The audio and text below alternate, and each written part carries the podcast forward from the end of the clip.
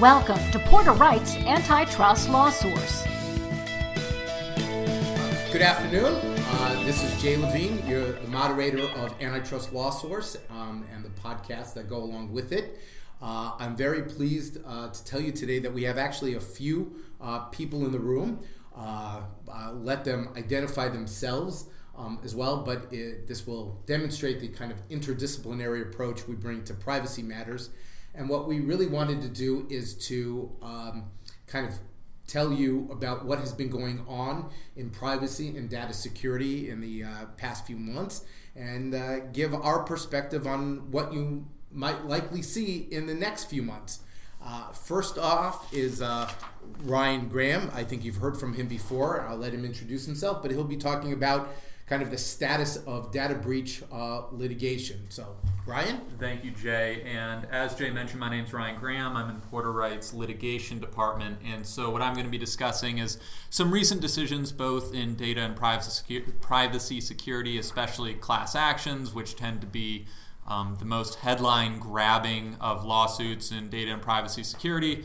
Um, but also a recent Supreme Court decision. That Supreme Court Supreme Court decision is Spokeo v. Robins. And the issue in Spokeo, as some of you may be aware, Spokeo is effectively a background check search engine where either companies or individuals can type someone's name or information and then they receive um, background information, whether or not the person has good credit, where they live, and what type of uh, what type of money they make, and information like that. And so, what the claim was in Spokeo is this gentleman found that the information that was returned on his search results was actually inaccurate. Um, it said a bunch of things that weren't true. And what he claimed is that the employer may rely on that false information to his detriment. Effectively, what Spokeo said is that he was gainfully employed and he wasn't. He was searching for work.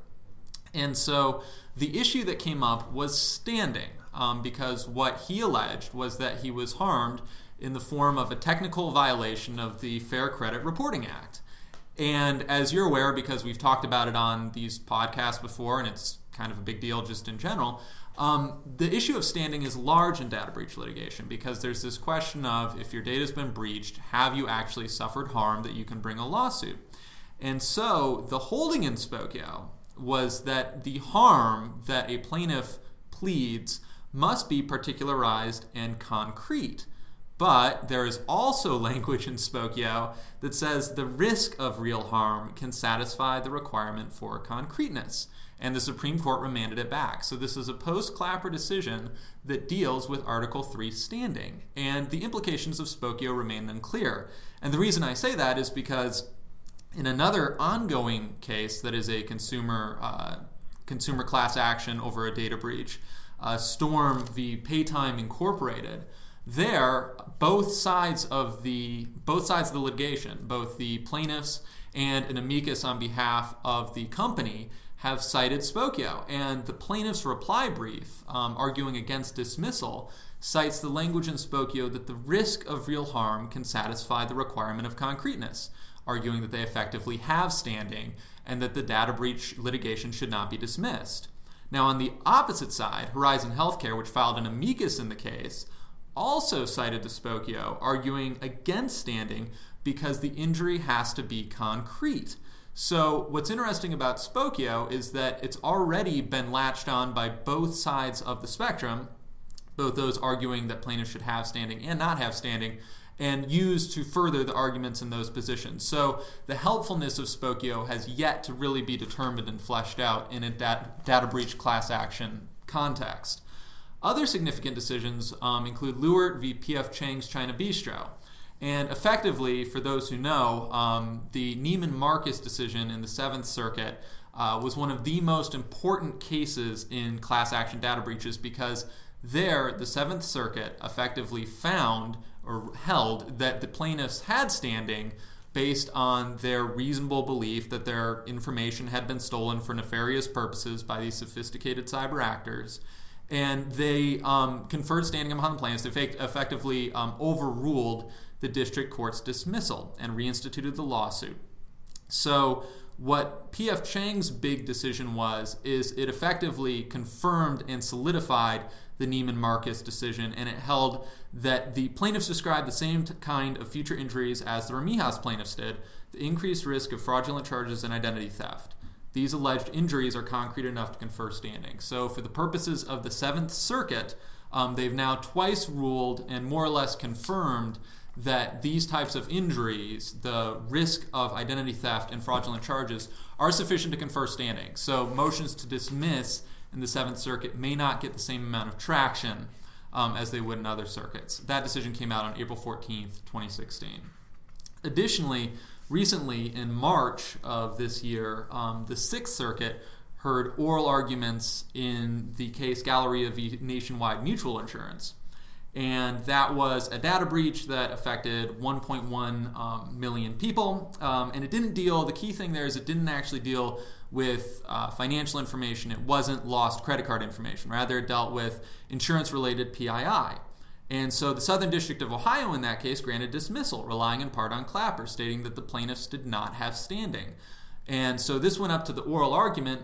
And although oral arguments, it can be difficult to um, prognosticate off of them, to make predictions off of them, uh, some of the judges opined that it would be very hard to put these facts into a Clapper framework and they questioned whether or not the loss of privacy itself was, uh, was sufficient injury to constitute standing. So, again, while or- oral arguments may not indicate the way that the judges will go, they at least indicated that they may not hold to the Clapper framework to deny standing, um, which, again, if they did that and joined the Seventh Circuit to confer standing on consumer data breach uh, class action plaintiffs, it would further effectively solidify this rift between the circuits where some of them dismiss based on Clapper, Clapper and others, such as the Seventh Circuit, confer standing. So, something to watch. Yeah, let me ask you a question. In in the PF Chang's, uh, it, it, was interesting. They try to they try to argue that um, I think that listen, the data breach, the plaintiff's stuff probably wasn't stolen because they didn't eat at the at the location where the data was stolen. Yet the Seventh Circuit didn't seem all that um, sympathetic. That's right, and I mean they made the same kind of argument actually in the Sixth Circuit um, uh, at oral arguments in the Nationwide case, and the judges in both of those cases said we need to take these pleadings as they are for the purposes of dismissal. Um, the fact that the plaintiffs may or may not have eaten at those restaurants goes to the merits, it goes to the evidence, what you're able to provide. Um, but at this stage, we simply need to take the pleadings as they're pled and they pled that they did eat at those restaurants, that their information was um, was stolen, and that that information would reasonably be used for nefarious purposes. And so, for the purposes of pleading, um, the judges held that that was sufficient and rejected the arguments, uh, you know, that P.F. Chang's made and that Nationwide made, and said that gets into the merits, so we aren't going to consider that on a motion to dismiss. Okay. Um, anything going on, sort of industry wide? Yeah, there are some uh, some industry updates. Um, one of them, one of the industry updates, is that the uh, Retail Industry Leaders Association uh, sent a letter to Congress voicing opposition to a data breach bill. As many of you know, um, federal data breach law is something that everyone seems to want, but no one seems to be able to put the pieces together to actually pass a meaningful federal data breach statute. Of course, certain aspects of data breaches are either go- um, governed by GALIBA um, or governed by HIPAA, uh, which have certain reporting requirements, but there's no overarching federal statute. And so um, the key here is the Retail Industry Leaders Association were arguing against a particular bill that would have effectively used the standards in place for the financial sector and applied them to the retail industry sector. And the retail industry leaders were saying that works for the financial sector, but this would effectively, I mean, the argument seemed to be that it would effectively result in either overregulation or improper regulation over the retail industry. And additionally, it doesn't really get to the heart of the primary issue. There are two primary issues that are holding up federal legislation. Um, one of them is whether or not the federal law would preempt state laws, which, of course, the attorney generals would not want a federal law that preempted state laws. They've made that quite clear. Um, because they want to be able to regulate beyond the federal law. The federal law, they want to perhaps set a bottom line or a standard, but they want the ability to protect their own consumers. And then the other major issue is whether or not the law would include an individual cause of action, um, or whether or not it could only be brought by states' attorneys general. Um, and there is a big issue that your retailers or your industry side um, professionals have, because of course, if you open up a private cause of action, then the issue of standing that we've been discussing goes right out the window because there'd be statutory standing, and the courts would simply no longer consider that analysis, and you'd have to start moving beyond motions to dismiss um, and considering the merits of each data breach case. So the long story short is that although the retail industry leaders did this, it's continues to be much ado about nothing, um, and the idea of a federal data breach law remains pretty gridlocked. Um, another uh, industry update is um, here in Columbus, uh, where Wendy's is headquarters. Wendy's recently announced in a press release that their um, data breach is larger than anticipated. So there's over 300 franchisees affected. And what's kind of key here is that there's indications that payment cards may have been used fraudulently. So earlier we were talking about standing, and one of the big litmus tests for whether or not a plaintiff's class action or plaintiff's data breach will have standing is whether or not there was fraudulent activity on the cards, and here there was. Um, additionally, uh, the investigation revealed a variant in point of sale um, in the point of sale malware that was used to affect this data breach. So, the other thing that this uh, this press release is telling about is just when you think you have your arms around a data breach as a company, you may reveal more through your investigation than you originally thought, and you may have a bigger issue than you originally thought, both from the perspectives of potential litigation and potential exposure to litigation, but also just in terms of notification and in terms of getting your arms around the actual issue and ensuring that no further of no more of your customers are harmed by the issue that led to the initial breach. Okay, great.